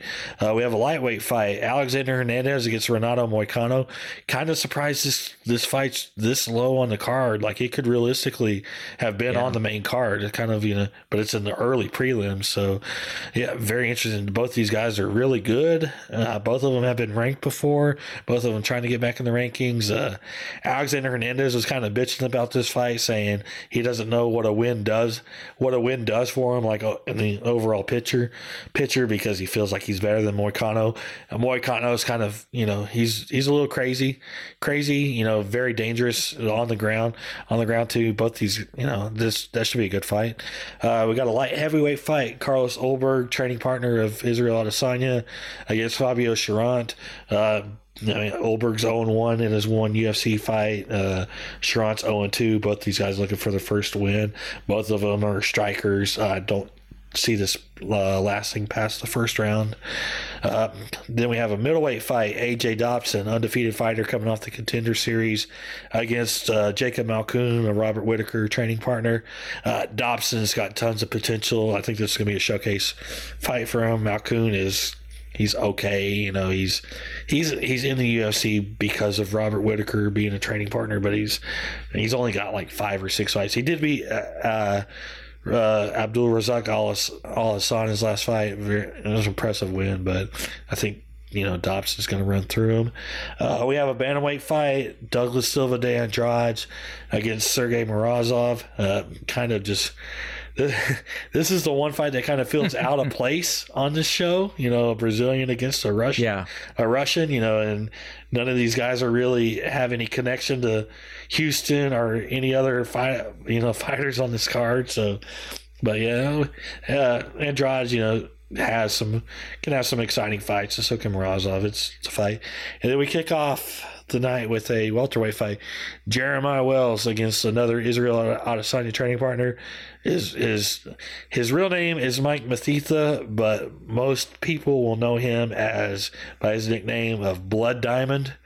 He's a huge kickboxing, just an absolute freak kickboxing guy. I mean, just he's knockout artist in kickboxing. He's a great signing. He's only three and zero in MMA and hasn't fought you know MMA in a while, but I mean he's he's a lot like Israel. Israel, I mean, and those guys are mirror images. And, Yeah. and you know he could be somebody like Alex Pereira, who, you know recent sign recent signing. He could be like that, just a guy you don't want to you don't want to trade with on the feet. So I mean, he could have an impressive debut. And Wells is an action fighter, so yeah, yeah, that should be a really good fight. Yeah. So yeah, 10, 10 prelim fights in total, four on the you know the main prelims, and then six early prelims. Uh, is what time's the show scheduled to start? like usually it's it's five. It, I mean, the schedule, it- the schedule. Uh, I got the PR schedule. Probably four thirty. Uh, would think. Yeah. Yeah. Oh, the PR schedule. Oh, they didn't haven't put out the. They haven't sent out the. They've sent. Oh, you know what? It says six Eastern here, so Yeah, they're, they're I- really I- scheduled to go. To, I have a feeling they're going to get six fights in in two hours. I have a feeling it's going to start sooner than that. I mean, I mean that's Okay. That's what it's. I think they always have it as, as that. I think realistically it'll start at five thirty Eastern, four thirty Central Time. Uh, Yeah, that's the- kinda what I- the uh, the if if all these fights happen, Yeah, which yeah, if they all happen, it, the event schedule that we've been sent out for media covering covering the fight has every, it has all the events except for Saturday, which makes me think that they haven't finalized the Saturday schedule yet, as far as like doors opening and when the first fight's starting. So so yeah, the schedule currently says five Eastern or six Eastern time, five Central. But if you're listening, expect, uh, uh, assuming all 15 fights stay on the card, expect the show to start earlier. And expect me to DM you uh, on Saturday afternoon and ask you when the first fight is. Yes, Um, I, I so, might get ahead. I might get ahead of you once I find out for sure when when I get down Yeah. to Houston in a couple Actually, days. Actually, no. You know what? I won't be doing that. That's right. I won't be doing that because I'll be. Uh, we'll probably be uh, having lunch or something. Because yeah, we're we're checking into the hotel at like four. So. Uh, Yeah, yeah, so I'll when- watch. I'll watch the prelims When- later. When the wife goes to sleep, Paul gets to watch the fights. That's how it goes. Exactly, exactly. After we, uh, no, you know what? I talked about. Uh, I talked about what we'll do later on on the Dynamite show, and that's for the Patreon. So uh, you you just get the PG version here. Um, That's all. That's so, all. That's all uh, I that- need to know. I just need to know the PG version. Exactly. Yeah, I don't want to traumatize you. Uh, so that is UFC 271 from Houston. Ryan will be covering it there live for the Observer. For uh, well, he'll have his preview on Fight Game Media later this week, and uh, and then we'll be recapping it on the Patreon and then on uh, on our show next week. So that is it for UFC 271. And, uh, you know, we have to talk about, um, we don't really have much this week, but uh, I guess what we can talk about is uh, something that we first brought up last week, um, which I think it was still a rumor last week, but uh, now it's official. Yeah, for this week, or we had to talk about segment. We're going to talk about the Ultimate Fighter because yes, the coaches have been officially announced. Like we talked about last week, it's Juliana Pena and Amanda Nunes, but uh, also the cast was announced this past week. You know, it's heavyweight, Yeah. heavyweights and women's flyweights, and I mean, there's not a lot there. There, you know, as for you know, as far as like names, the biggest name on the on the show definitely is uh in the heavyweight is uh Muhammad Usman, uh, Kamaru's brother, Yeah. who's fought PFL and all and all those. He has to be like. I would guess he's the favorite, maybe. You know, so, so you know, there's, you know, I'm surprised. I'm surprised that, uh, you know, he's having to get on this way. Yeah, I mean they. I'm sure uh, you know they they wanted somebody kind of know kind of known, so so it kind of makes sense. Makes sense. I mean, it's you know he's probably better off doing this than than the contender series. So anyway, as far as The, um, the, go ahead. Oh, I was going to say the the um the the women's uh, l- list is pretty bad.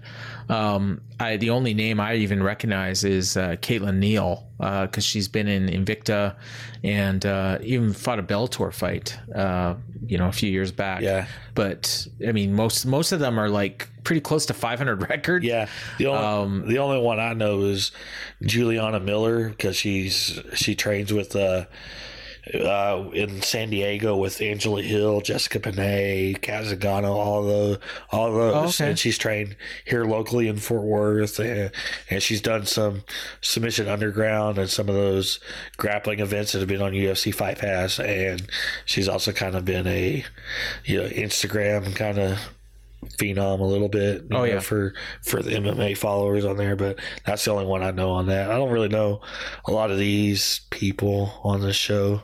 On the show, Actually, so- uh, Catherine Paprocki. Catherine Paprocki is somebody we both watched. She was on the Contender Series this year. Yeah. She lost yeah, that's right. Yeah, uh, to Maria Silva. Yeah. Um, so yeah, I, I thought I recognized that name, and I just looked it up.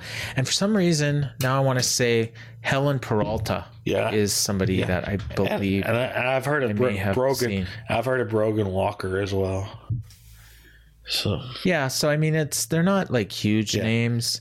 Yeah, Helen Peralta. Yeah, she's actually won a couple couple times on Invicta, so Yeah. that's where I know. her uh. I get basically and she fought bare knuckle fighting that's where i saw her yeah she, that's i remember that yeah i saw her in bare knuckle fighting yeah, but uh, so yeah it's i mean Didn't you? Yeah. yeah. And of course, you got Pena and Nunes as coaches. Uh, Yeah. The they start filming. Uh, I think this week because today today was media day for for at least the coaches. Pena and Nunes had had their you know big day with the media there in Las Vegas and and then did a stare down. Uh, Nunes talked a little bit about leaving American Top Team. She said that opening opening her own private gym was something she always wanted to do do before she ended her career. Her career, she's uh she's gonna work with some co- some coaches that you know she she's worked with in the past. You know, and a lot of them who were there in her early part of her career, her career, and and when she first became champion, but had left American Top Team for you know a bunch of reasons. And, and Nunes said she had always kind of like, you know, she's always she she didn't have any like falling out falling out with you know Dan Lambert or anybody. There's relationships still there. I think her gym's going to end up being like an affiliate of some sort, some sort. I mean, so like, like you know the whole holy shit. Yeah, what? oh okay. Um sorry. I i am distracted. Um i got check out the dm i just sent you. Okay, on twitter. Yeah. do you recognize that guy? Is that Rob McDonald, uh, also known as yeah. as uh bobby maximus. Yeah, he's yeah. on the ultimate fighter. Yeah yeah. He he's oh my god. Like he's uh so bobby maximus aka rob mcdonald was on the second season of the ultimate fighter lost to brad imes uh, got a UFC fight in 2006. Uh, actually, two UFC fights in 2006. He won his last one. No, three. Sorry, fought three times in UFC, all in 2006. He went one and two, and uh, hasn't fought since 2009. And he's going to be on the Ultimate Fighter. yeah. How do we bury that lead? I kind of forgot to bring it up, bring it up because I, Yeah, that's the the change the change of the names was kind of one of those things where like I Yeah. don't think they were well. try- I wouldn't have. I don't think they were trying to to get people to to uh realize it that you know but uh, Well, they can't not bring that up. yeah it, it, it's been it, it's already been brought up on social media since Saturday so No, no, but I mean, in the show, like Yeah. they have to talk about it in Yeah, the show. yeah. Yeah, because I mean, that's I saw the name and I'm like, I don't I'm know the wondering name. why And they- then then I saw in the I'm wondering why they put him on the show at 43 years old with a five and four record and not having fought since then. So there has to be some course. yeah, and that picture I showed you is from 2006. So who there knows has to be looks some like now? sort of story there. But anyway, back on Yeah. back on Nunes. Yeah, Sorry. back on Nunes. He- Your freak out thing there was kind of like getting me concerned. I was like, did something bad happen? No, no, no, no. Sorry. But uh, yeah, Nunes. I mean, shouldn't have a falling out with American top team like Brandi Rhodes like to claim in front of Dan Lambert's face on on Dynamite. You know, there's a pretty much mutual. They knew, but uh, yeah, Nunes. Uh, she was saying today. She uh, told Juliana Pena, "Enjoy your time as champion because you're you're not going to be champion very long." So, so yeah, it should be an interesting dynamic between between the two. You know, so filming should be starting any day now for the show. And uh, as far as when they're going to fight, uh, probably August is what I'm guessing. Uh, this is just guessing. I don't know Co- for, co-main. for sure. Co-main, It likely. won't. uh, yeah, uh, I don't. I. It's too early to say. I don't think it'll be on the International Fight Week card because that would be while the show is still airing. Because the the show Right. the show debuts May third. So if they do, uh, I think it's. I think they still do twelve episodes. Uh, uh, Uh, you know, I don't think they do Yeah. ten now. I think they still do twelve, which which would mean the last episode would be middle of July, and they usually it's very rare for the coaches to fight while the show is still going on, even though it it's, it'll have been taped already. But you know, so I, I see I see them fighting in August or so. Yeah, they usually they'll do like the the. Uh, I mean, they don't even call it tough finale anymore. It's just fight night, but uh, they'll do like the finale, and then they'll have the coaches fight like a week or two later. Is usually what they've been doing the last few years. Um, so yeah, so that's uh, the Ultimate Fighter. So check out uh, you know all these women you never heard of, and uh, old Bobby Maximus, forty three year old uh, you know UFC veteran, uh, trying to you know make a big comeback. He, he might uh, surpass Julian Erosa for uh, comeback story of the year uh, depending on whatever happens there. Uh, you know, he's going to have in tough against Muhammad Usman, though.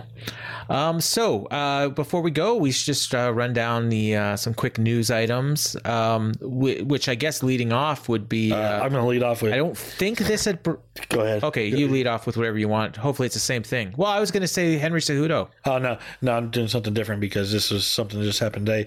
Today, but uh, Kamaru Usman had had his surgery today for his uh, the torn ligaments in his hand. Uh, if you like gross pictures, go check out Dana White's Twitter and Instagram because he decided to post pictures of Usman's hand in the middle of surgery. So you know, there's always that if you want to see some see some cool.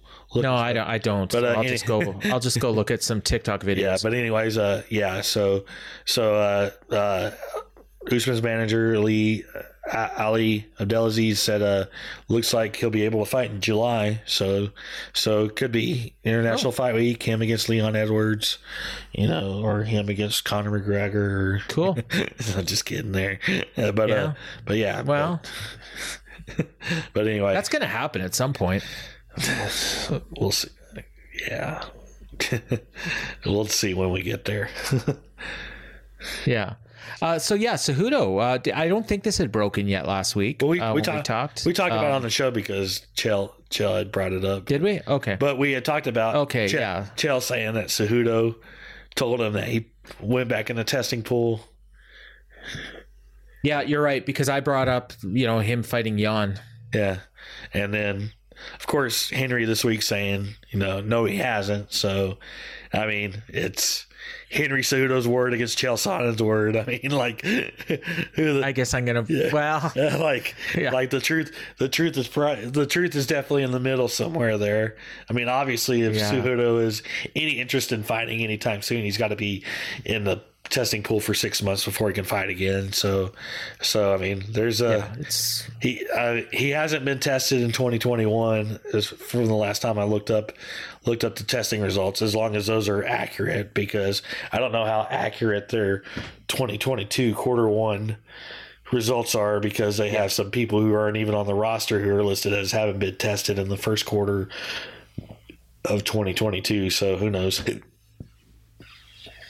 Um, yeah, I, one thing I thought was funny was uh, I was listening to uh, Wrestling Observer Radio on Friday, and you know, our buddy Garrett was talking with Dave and mentioning uh, something that Dave, you know, you know broke some news in the Observer that you had already talked about like two weeks ago, I think, uh, and and that was the um, the Brooklyn show getting moved to Jacksonville, and uh, but the the key thing there that they talked about too is Max Holloway, and he is basically going to be ready to fight. You know, by the time that we finally get the, um, you know, Korean Zombie and Alexander Volkanovski fight, so I guess Volk- Holloway will probably weigh in as a potential sub for that fight. I mean, uh, I mean, nothing's been like cleared there, but yeah, Max got Max got cleared from his injury to train you know, this past week. So he's, you know, he he said he's going to be training just in case you know something happens to either guy. Calvin Kattar said the same thing. He's going to be training just in case, you know, he gets ready for either guy. You know, Uh, mm-hmm. I saw there was Yeah. saw a lot of people talking about you know after he got cleared like why are they still doing the Volkanovski Korean zombie fight? Well, I mean originally that fight was going to be in March and then you know but got moved back because because the Colby and Jorge fight came together really quickly, really quickly.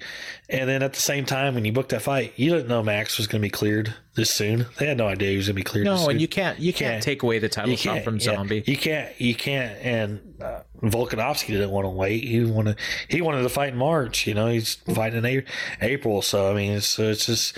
I mean, it's just one of those situ- situations. You had no idea when Max was going to be clear cleared. I mean, the whenever I heard heard that you know whenever he was taken out of the fight, I heard originally it could be months before he's cleared to return. Uh, You know, I don't think anybody expected him to be cleared cleared. You know, within a month. So so it's just you know it's you know everybody's just like just go back to the original. It's just like no, just let let's do Volkanovski Yep. and Korean Zombie. Zombie deserves a title fight. I mean, everybody wants to see him in a title fight. Just let it happen.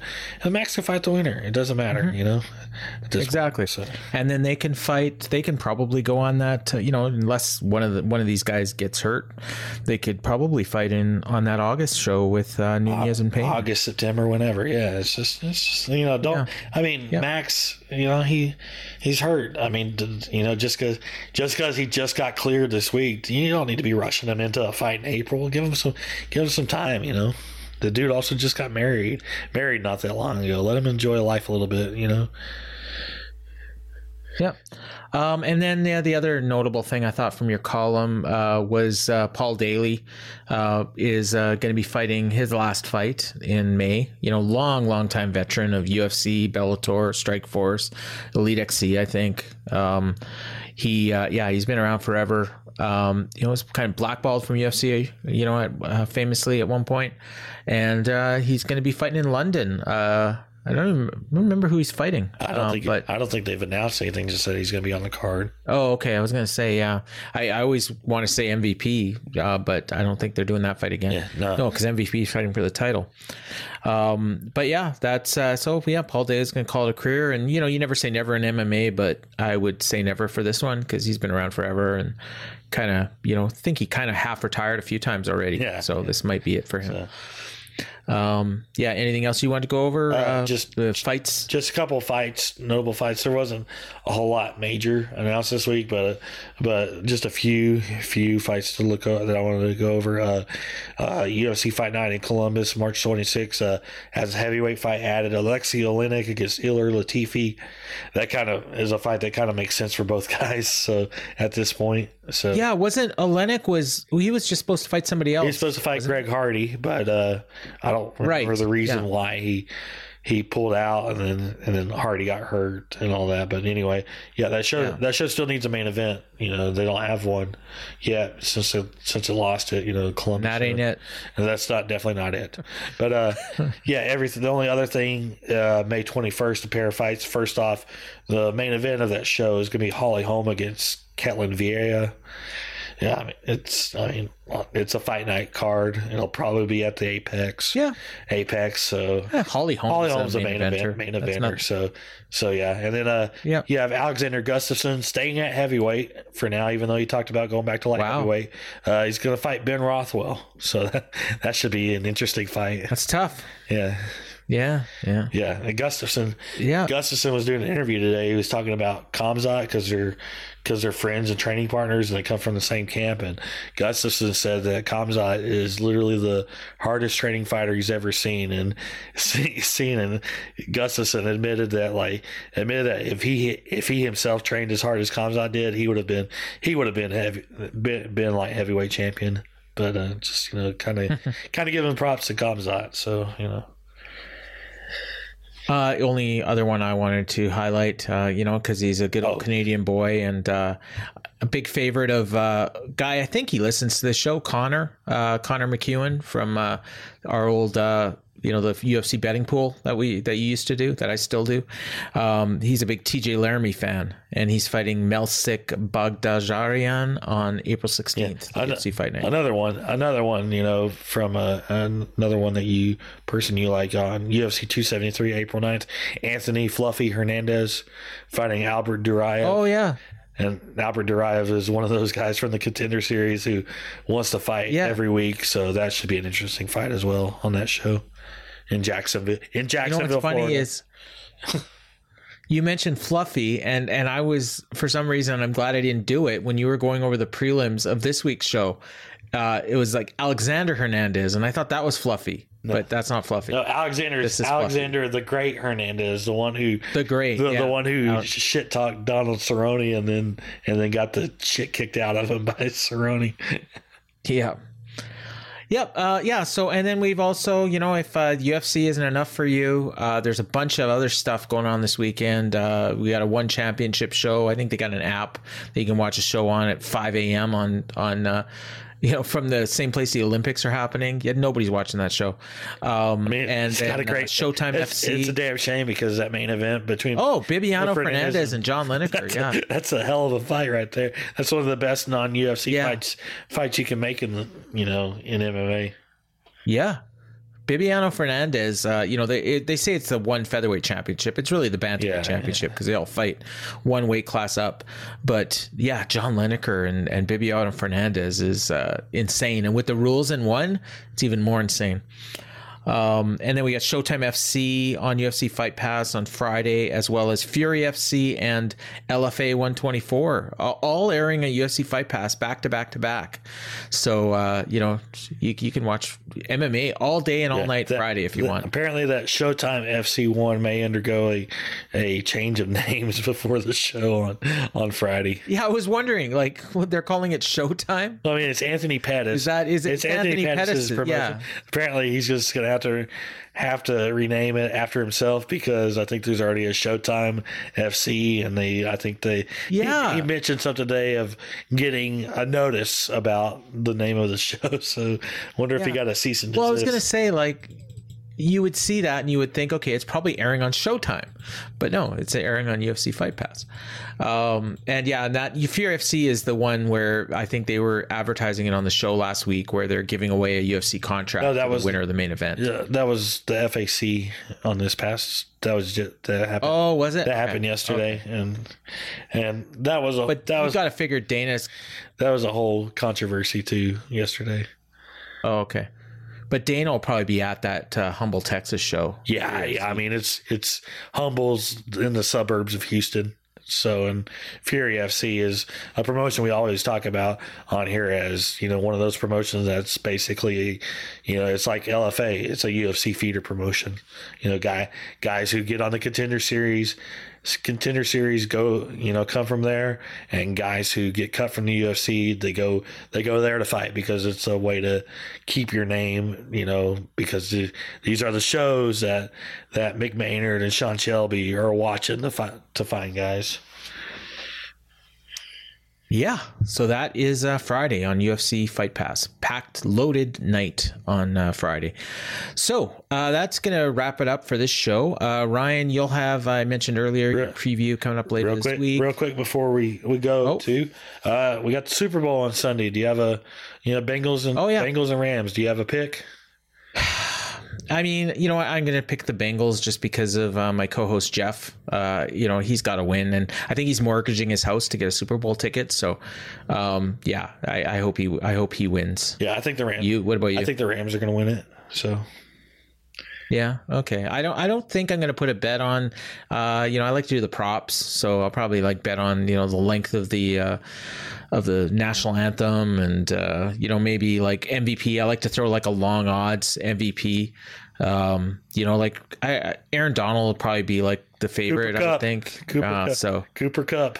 Cooper Kupp's a long shot. Yeah. No, Uh, no, no, he's not a long know, shot. uh, He should- Bengals. He's not a long shot. He should be a favorite to be in Super Bowl. MVP. Right. So I like the long shots. Like, so I probably want like a Bengals like secondary receiver or something like that to, uh, you know, Burrow will be a favorite as, as will, um, who's that? Stafford's the Yeah. Rams quarterback, right? Yeah, yeah. I mean, I mean, Cooper Kupp will probably be the favorite. So I mean, you could maybe look at look at Ja'Marr Chase. Aaron Donald then. Yeah, you can look at Ja'Marr Chase from uh, the Bengals wide receiver, or even even Joe Mixon. Yeah, Look at okay. the odds there for those guys. Oh yeah. Yeah. Running back, right? Yeah. Even Yeah, even all right. guys like Yeah, even like, like. Cam even like Cam Akers from the Rams, you know, or even o- Odell. Who knows? Who knows what this game could be? Put it this way: if if Aaron Donald is uh is more than a five to one underdog, I think I'm going to put money on him Yeah, because uh, you know they haven't given it to a defensive player in a while. and he's he and he's a monster. He's he, Yeah, he's ridiculous. he could he could run up like four or five sacks, and if he does, they- they'll just love to give him Yeah, the MVP. yeah, especially especially that that Bengals offensive line is the big question mark going into that game. Yep. Yep. So yeah, I'll be I'll definitely be watching. It's the one NFL game I watch every year, you know, start to finish. Um, you know, I, I usually check out the highlights and, you know, sometimes watch the red zone during the regular season, but I'll get I'll get I home from definitely be I'll get home from Houston before the game starts. That's for sure. is the all is the NBA All-Star game this weekend too? Don't think so. I think it's next weekend. I thought it was. I think it's the same. Oh, okay. I think it's the same day as the Daytona 500. Oh yeah, February twentieth. Um, all right. So that that is gonna just about wrap it up. I just the only thing I wanted to plug for myself, like Ryan's got his uh, coverage of the in the Observer, and we mentioned earlier, and uh, his preview. I've got uh, my Dynamite show on um, on the Patreon on Wednesday, and then of course we'll have our review on the Patreon on Sunday. But I also will. I also recorded a show that's going to be airing on the Grandpa Des YouTube channel. Um, we're reviewing just one of the guys, '80s classic teen comedy. Um, if you haven't watched it, watch it and then listen to our show. We had a lot of fun talking about that. Just went over about 40 minutes, um, and uh, that'll be dropping tomorrow. Uh, well, today as you're listening at around. Uh, Seven o'clock Eastern on uh, Grandpa Des YouTube channel. So check that out. And uh, so that's going to just about do it. So uh, uh, I'm Paul and uh, Ryan. Why don't you wrap it up like you always do? All right. I hope everybody enjoyed the show. Enjoy the fights this weekend and have a great week. Go Bengals! Enjoy all your favorite sports like never before at BetMGM. Sign up using code Buckeye and receive up to $1,500 back in bonus bets if you don't win your first bet. When you register with BetMGM, you'll get instant access to a variety of parlay selection features, live betting options, and the best daily promotions in the business. And with BetMGM at your fingertips, every play and every game matters more than ever. Place your money line prop, or parlay bets with the king of sportsbooks today. Sign up using code Buckeye and receive up to $1,500 back in bonus bets if you don't win your first bet. BetMGM and GameSense remind you to play responsibly. 21 plus and present in Ohio, subject to eligibility requirements. Rewards are non withdrawable bonus bets that expire in seven days. Gambling problem? Call 1 800 Gambler in partnership with MGM Northfield Park.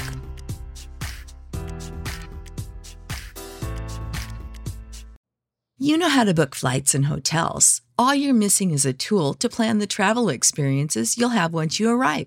That's why you need Viator. Book guided tours, activities, excursions, and more in one place to make your trip truly unforgettable. Viator has over 300,000 travel experiences to choose from. Everything from simple tours to extreme adventures and all the niche, interesting stuff in between. So you can plan something that everyone you're traveling with will enjoy. Real traveler reviews give the inside scoop from people who've already been on the experiences you're considering. So you can plan with confidence. Free cancellation helps you plan for the unexpected, and 24 7 customer support means you can travel worry free. Download the Viator app now and use code Viator10 for 10% off your first booking in the app. Find travel experiences for you. Do more with Viator.